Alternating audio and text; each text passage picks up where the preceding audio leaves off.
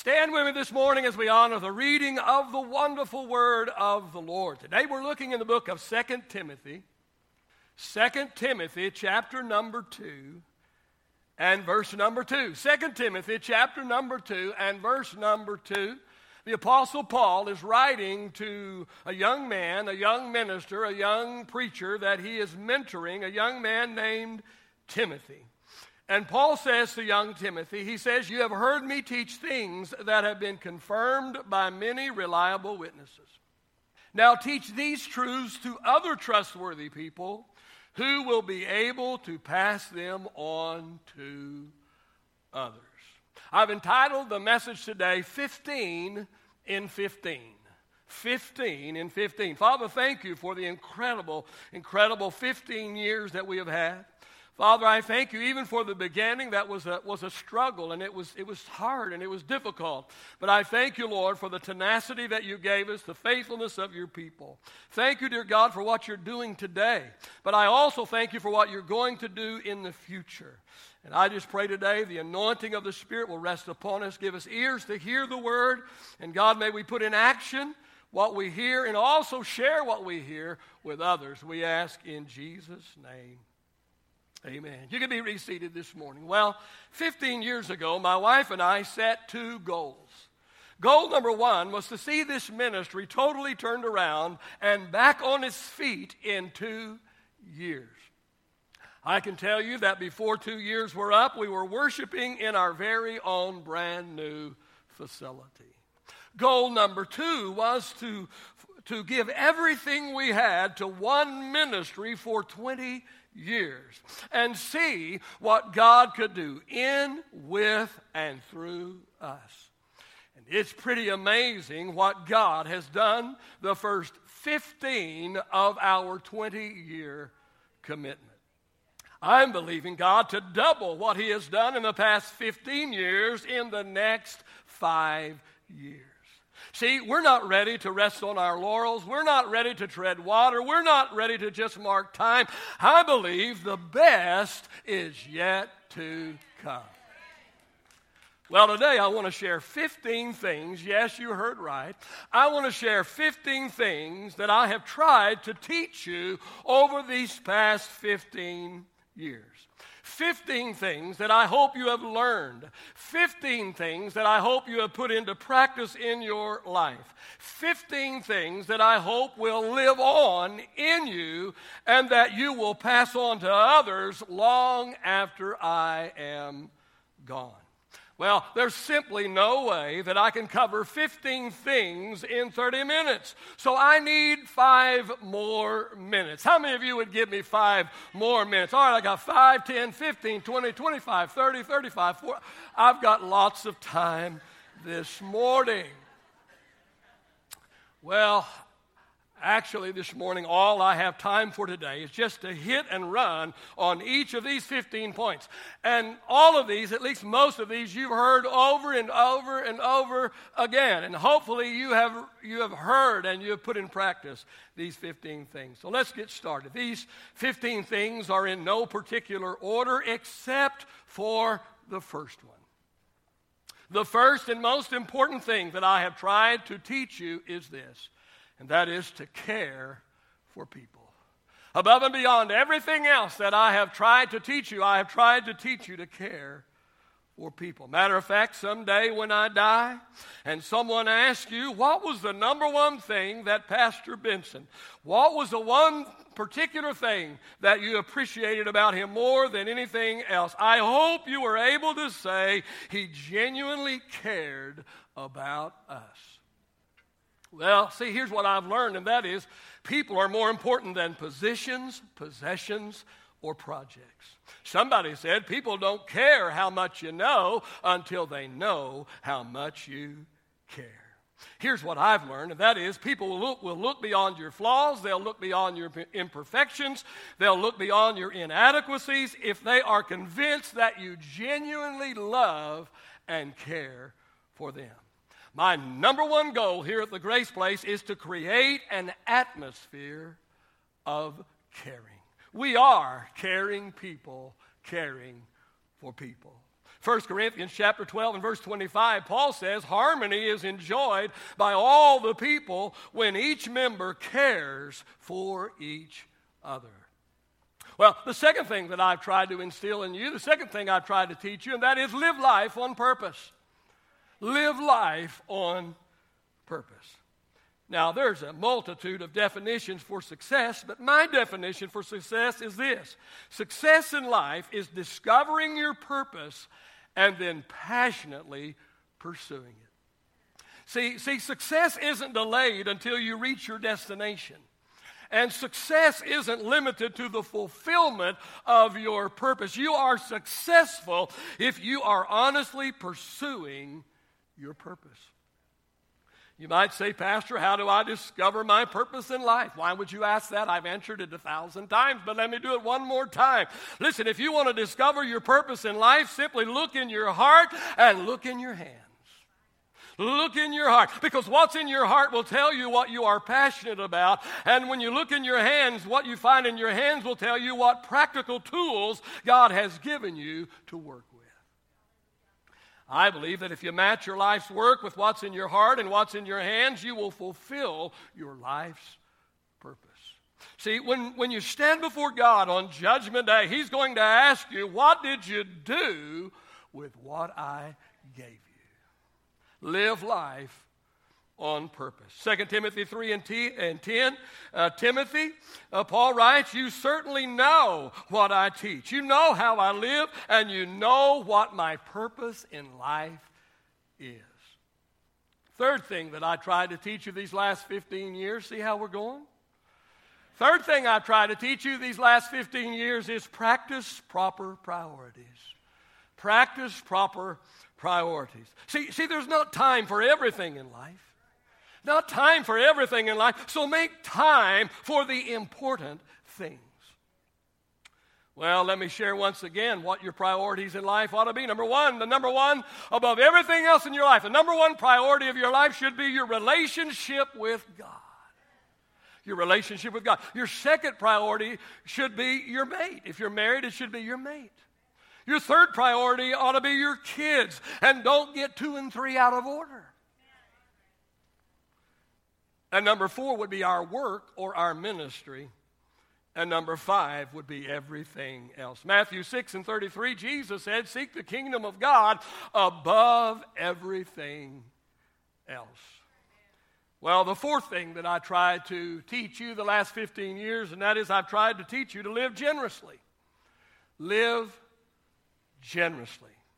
Live life with an open hand. See, too many people never get over the toddler mentality. Let me ask you, what are the what are the first three words that a toddler learns to say? Mama, dad, dad, and mine. Mine. Live life with an open hand. Let me give you some statements I've given you many times. Be a giver, and God will make sure you always have something to give. If God can get it through you, He will get it to you. Be a river and not a reservoir. Proverbs 11, verse 24 and 25 give freely and become more wealthy. Be stingy and you will lose everything. It goes on to say, the generous will prosper. Will what? The generous will prosper. Those who refresh others will themselves be. The fifth thing that I've tried to instill in you, and that is be willing to change. Now, change is hard, but change is necessary. See, see, people who aren't willing to change get left behind. Here's what we need to understand the message is sacred, but the methods are not. And we get too all hung up on the methods. It's not about the method, it's about the message. And I was thinking about this as I was putting this message together, and I thought of something very, very powerful. And I hope it's an eye opener to somebody here this morning. Listen to me, listen right now. Listen, each new generation brings with them new methods. Each generation brings with them new methods. I don't do things the way my father did. I'm not saying my father did them wrong. I'm another gener- generation. I don't do things like my father. My son doesn't do things exactly like I do. He's another generation. Each new generation brings with them new methods. Listen to me, listen to me. When we reject new methods, we are literally rejecting our own kids and our own grandkids.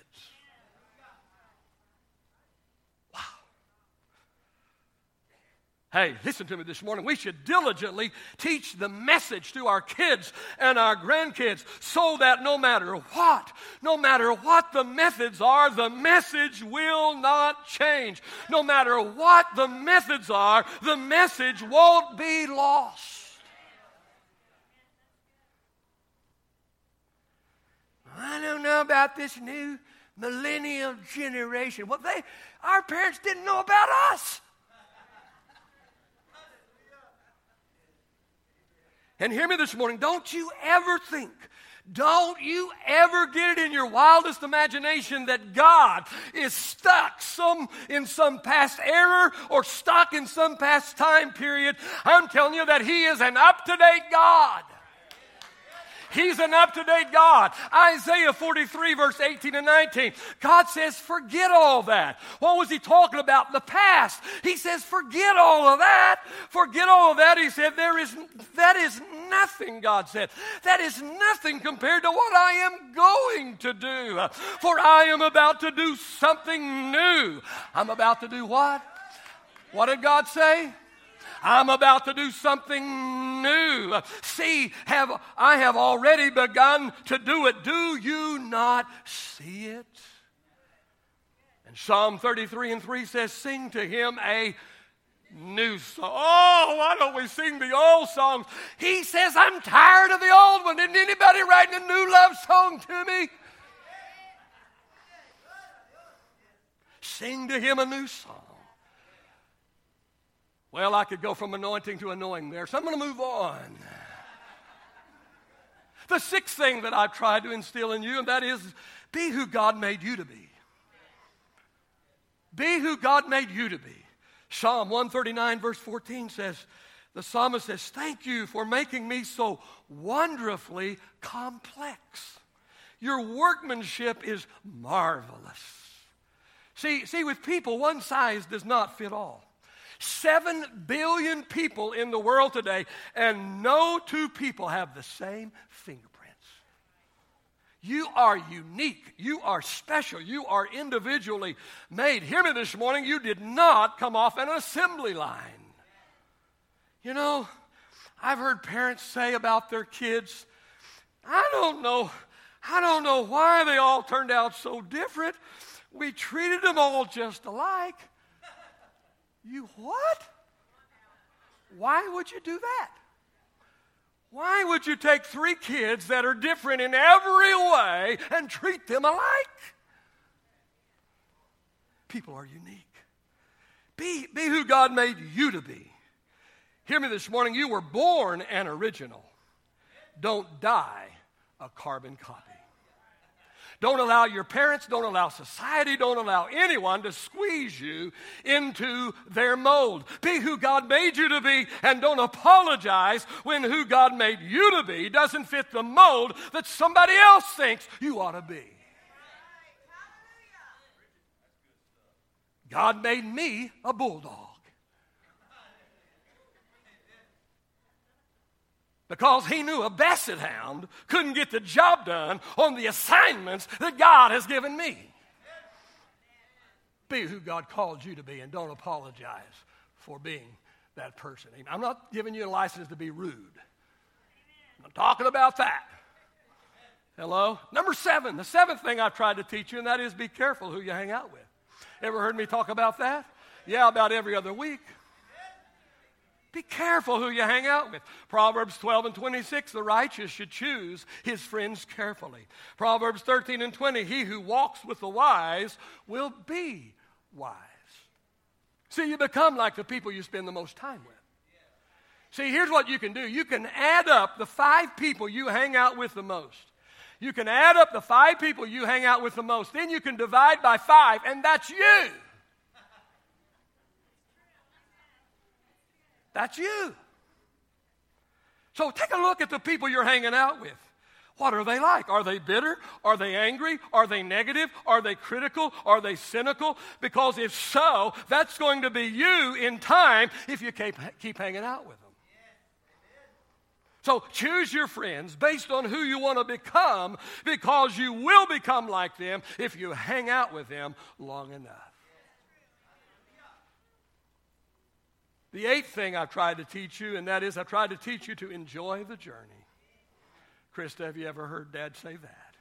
Enjoy the journey. My kids used to hate it when we're on vacation and they're fussing and, you know, they're bored and we're driving. I say, enjoy the journey. enjoy the journey. Appreciate where you are on the way to where you're going.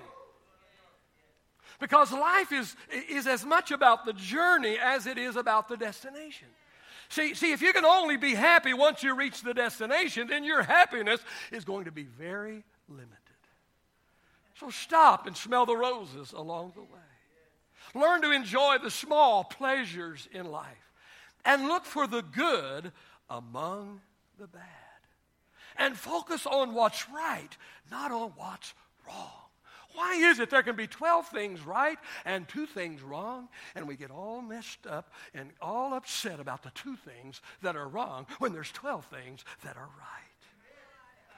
Hey, let me tell you what the wisdom writer said about this in Proverbs 15 and 15. He said, he said, for the despondent, he said, for them, every day brings trouble. But for the happy heart, life is a continual feast. Somebody said it like this attitude determines altitude. Enjoy the journey.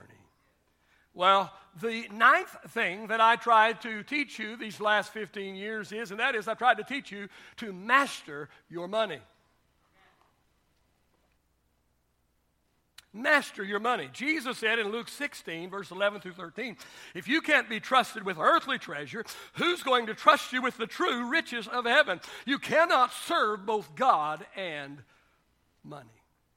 I say it like this master your money, or your money will master you. I say it like this tell your money where to go instead of wondering where it went. It's called a budget. It's called a budget. Somebody said, well, well, money can't buy happiness. I say, but the lack of money and the mismanagement of money can cause a lot of unhappiness. Four things that you ought to be doing with your money in this order.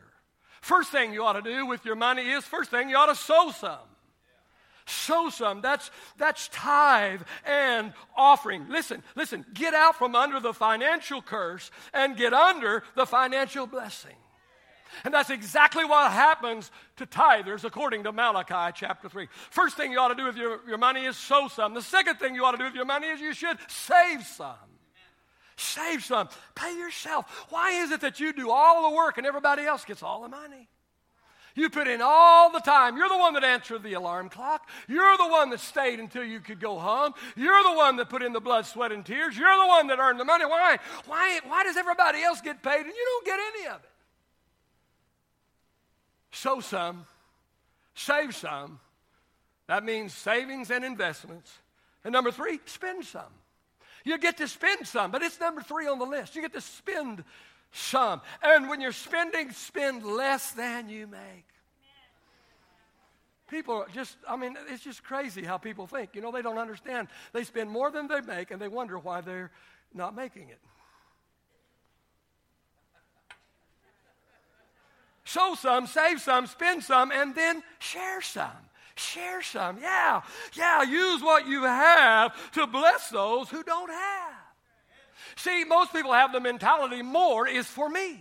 And so whenever they get a little bit more, maybe it's a bonus, maybe it's a Christmas bonus, maybe it's a, you know, uh, Uncle Ed finally dies and leaves us some money, and, and they get more and they think, oh, more is for me. Well, no, no, more is not necessarily for you. That was the problem with the rich man. Oh, man, he had such a bumper crop. He said, what am I going to do? I don't, even have, I don't even have room to put all this. I know what I'll do. I'll just build bigger barns. I'll have more room to put all of my stuff.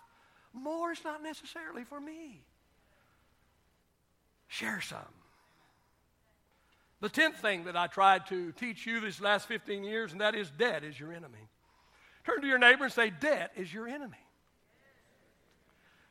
Proverbs 22 and 7 says, The borrower is a slave to the lender.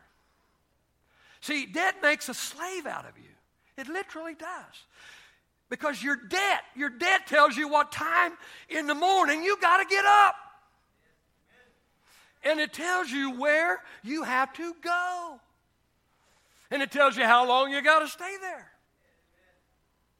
And it tells you where you can and cannot live, where you can and can't, what you can and cannot drive, what you can and cannot eat, and what you can and cannot give. See, debt limits you in every way. Debt is not your friend. Tell your neighbor, debt's not your friend.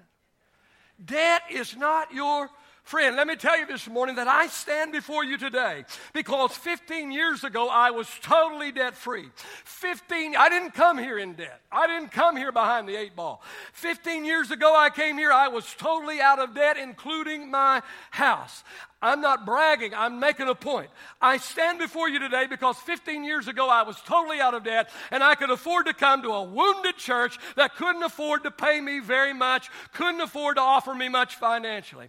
You see, here's what you need to understand, and that is when you're debt free, you can go places that nobody else can go. I've discovered preachers that wanted to take this church, but they couldn't take this church financially, they couldn't afford to. Listen, listen, if you're not debt, if you're, if you're debt free, it'll open doors. It'll take take you places and it'll give you opportunities that nobody else is going to be able to take. Amen? You see, when you're debt free, you can go places others can't go. You can do things others can't do. And you can enjoy things others can't enjoy. And you can give more than others can give. See, see, there's just not one single negative thing I can say to you about debt free living. Well, the 11th thing how am I doing? We're moving right along. We're on number 11. Turn to your neighbor and say, He's already on number 11.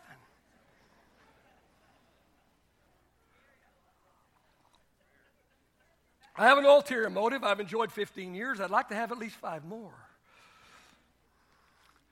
So I'm not going to keep you all day. Hey, Romans chapter 10. Romans chapter 10. The 11th thing, did I tell you what it was? The 11th thing I've tried to teach you is invest in missions. Invest in missions. Romans chapter 10, verse number 13 through 15. Paul uh, says, Whoever calls on the name of the Lord shall be saved. Isn't that awesome? Isn't that incredible? Anybody that calls on the name of the Lord is going to be saved. That's something to shout about. But then he throws us a curveball. How then shall they call on him? In whom they have not believed? And how are they going to believe in him in whom they have not heard? And how are they going to hear if they don't have a preacher? And how can a preacher go preach unless they are sent? I've taught you to invest in missions. See, see, when it comes to missions, we are either a goer or we are a sender. See, see, missions is not an option. Missions is not an option, missions is a commandment. Jesus said, Go into all the world and preach the gospel to every creature. Missions is not an option, it's, it's a commandment. Missions is exciting.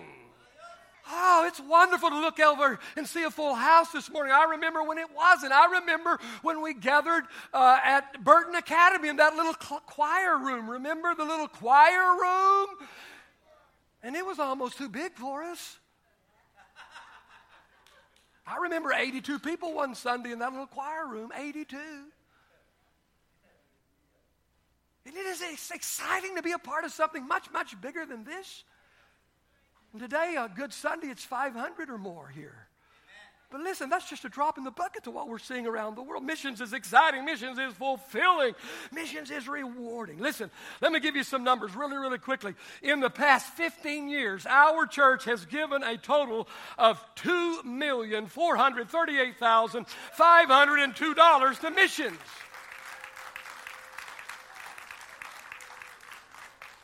But I want you to get the perspective here. 2,438 in 15 years. But of that, $1,417,494 has been given in the last five years.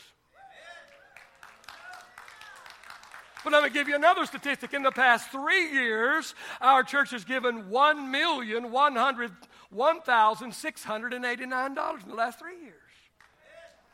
How many remember our 135 campaign? What was it? $1 million, 3 million souls in five years. Let me tell you, we did not reach that goal. We got close to that goal, but we didn't reach it. But let me tell you something that's more exciting than that, and that is in the past two in the in the past two years, our church has given $869,212 to missions. Listen, listen. At, so, in other words, uh, we're not giving a million dollars to missions in five years now. We're giving it in just about two years and three months. Amen. We're giving a million dollars to missions. Amen. And, and, and, and at this rate of growth, I project that we will give in the next five years what it took us 15 years to give in the past. And actually, I want to tell you that my goal is for us to give $1 million in one year by my 20th year of ministry here. Who can believe God with me for this? Amen.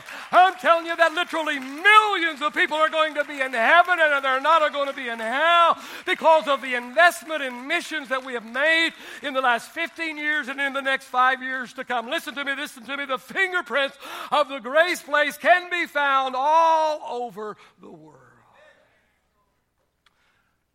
The 12th thing that I try to instill in this church, in this people, and in you, and that is the key to happiness is thankfulness.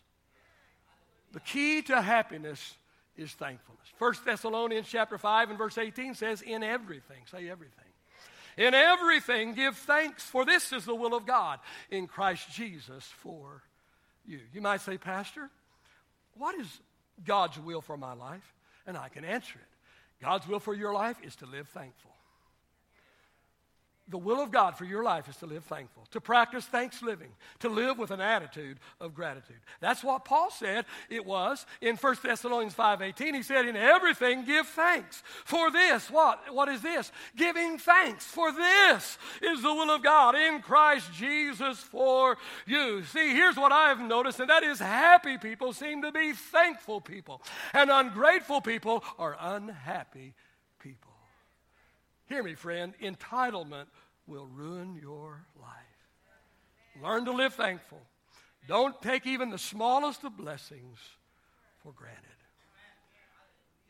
Well, what is the 13th thing that I've tried to teach you these last 15 years? And that is, I've tried to teach you to maintain your marriage. Maintain your marriage. Ephesians chapter 5 and verse 25 the Bible says, Husbands, love your wives. Love them just as Christ loved the church and gave himself for it. And verse 33, it says, Wives, respect your husbands. Somebody said, Marriage is a great institution. But who wants to live in an institution?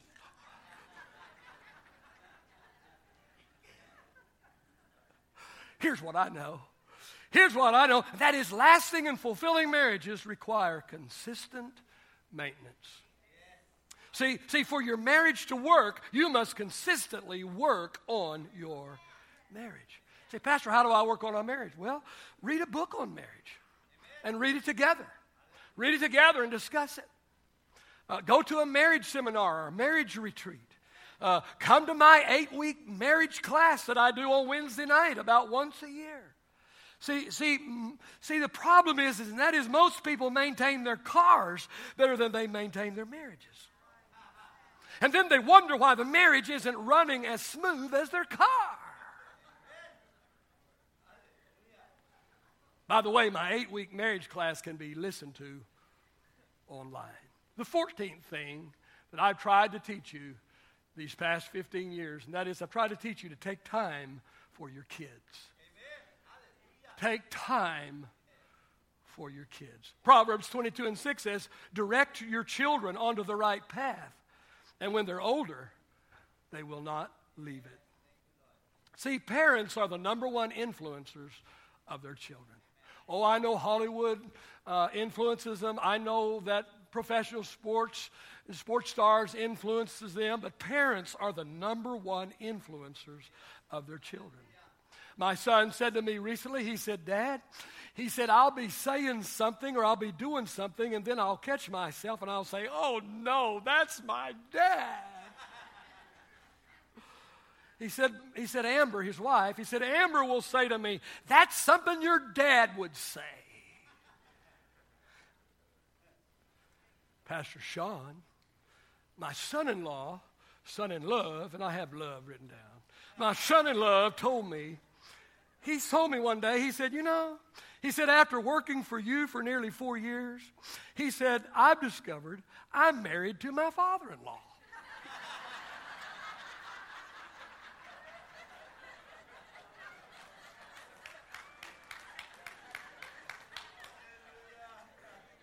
He said, Because my wife is just like you. Poor Sean. Poor Sean. He comes to work to get a little break from his wife, or he goes home to get a little break from his boss, only he never gets a break.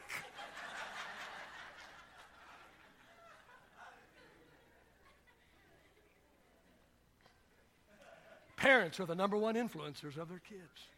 So, moms and dads, make sure you're a good influence. Amen. Because your kids are going to take on your traits whether good or bad. And please know this kids spell love T I M E. And please, please, please, please, please, please hear this. Get it right with your kids when they are small, when they are young, when they are still in your house. Or you will spend the rest of your life trying to fix it. And if you want your kids to bring your grandkids home to see you, you better invest the time to develop a relationship with them when they are young. And understand this this morning that is the only, the only things that really matter in life are your God and your family.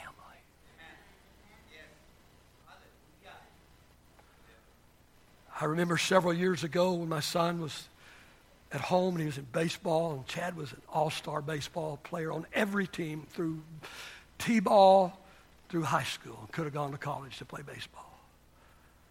We were pastoring in another church. His team went to the state playoffs. Well, guess what? Pastor and Dawn on Wednesday night, 7 o'clock, church time, we were in the stand cheering. Well, my wife was in the stands. I was behind the backstop yelling at the ump. and when we got home, yep, yep, yep, yep, yep, yep, yep, yep, yep, yep. Did you know Pastor wasn't in church Wednesday night? Did you know he missed church to go to a ball game? That was my church people. So, you know, I'm so laid back and sweet and easygoing, and I never, I never address anything or whatever. That next Sunday morning, I got up and I said, Well, I, you know, I've heard some things about Pastor and Dawn. Missed Wednesday night and was at a ball game. And we were. And I just want you folks to know that we don't go to every Wednesday night ball game my son ever plays, but he was in a state baseball He may not go to state ever again. He's there. His daddy, his mama's going to be there cheering him on. If it's Sunday morning and it's state playoff, daddy's going to be there. Now, we didn't miss church hardly ever, but this is a special occasion. And I said, you know what? One of these days, I'm no longer going to be your pastor, but I'm always going to be this boy's daddy.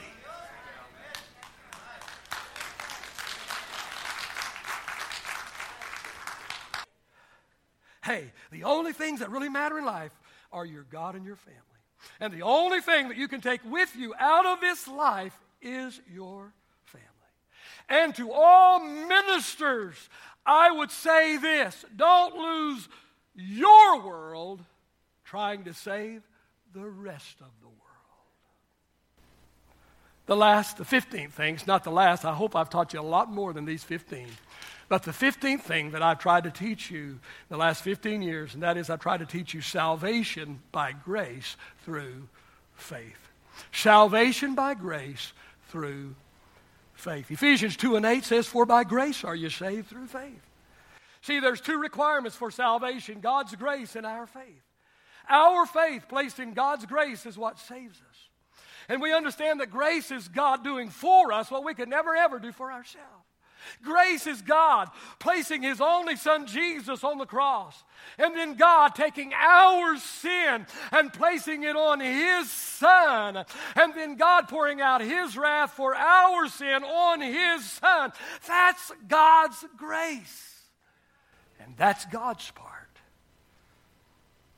Our part is placing our faith in God's grace for our salvation. See, salvation is not a reward for anything good that we have done.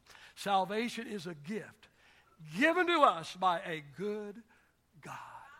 I ask you this morning have you received this gift of salvation? Takeaway for the message today is, is James chapter 1 and verse number 22. And it says, Don't just listen to God's word, do what it says. Otherwise, you are fooling yourselves. Don't just listen. Don't just listen. Do what it says. Because if you just listen and don't do what it says, you are fooling yourselves. Father, I just pray that you'll take the word that's been shared today. Lord, it's just a repeat of what I've said over and over, but it's what you have sent me here to share with this group of people for these 15, possibly 20, who knows how many years that lie ahead for us. Oh God, I pray today, Lord, that you'll take this word this morning and sink it deep into the heart of the people. Make it a part of the DNA of this church so that when I'm long gone, this message will still ring true in their hearts.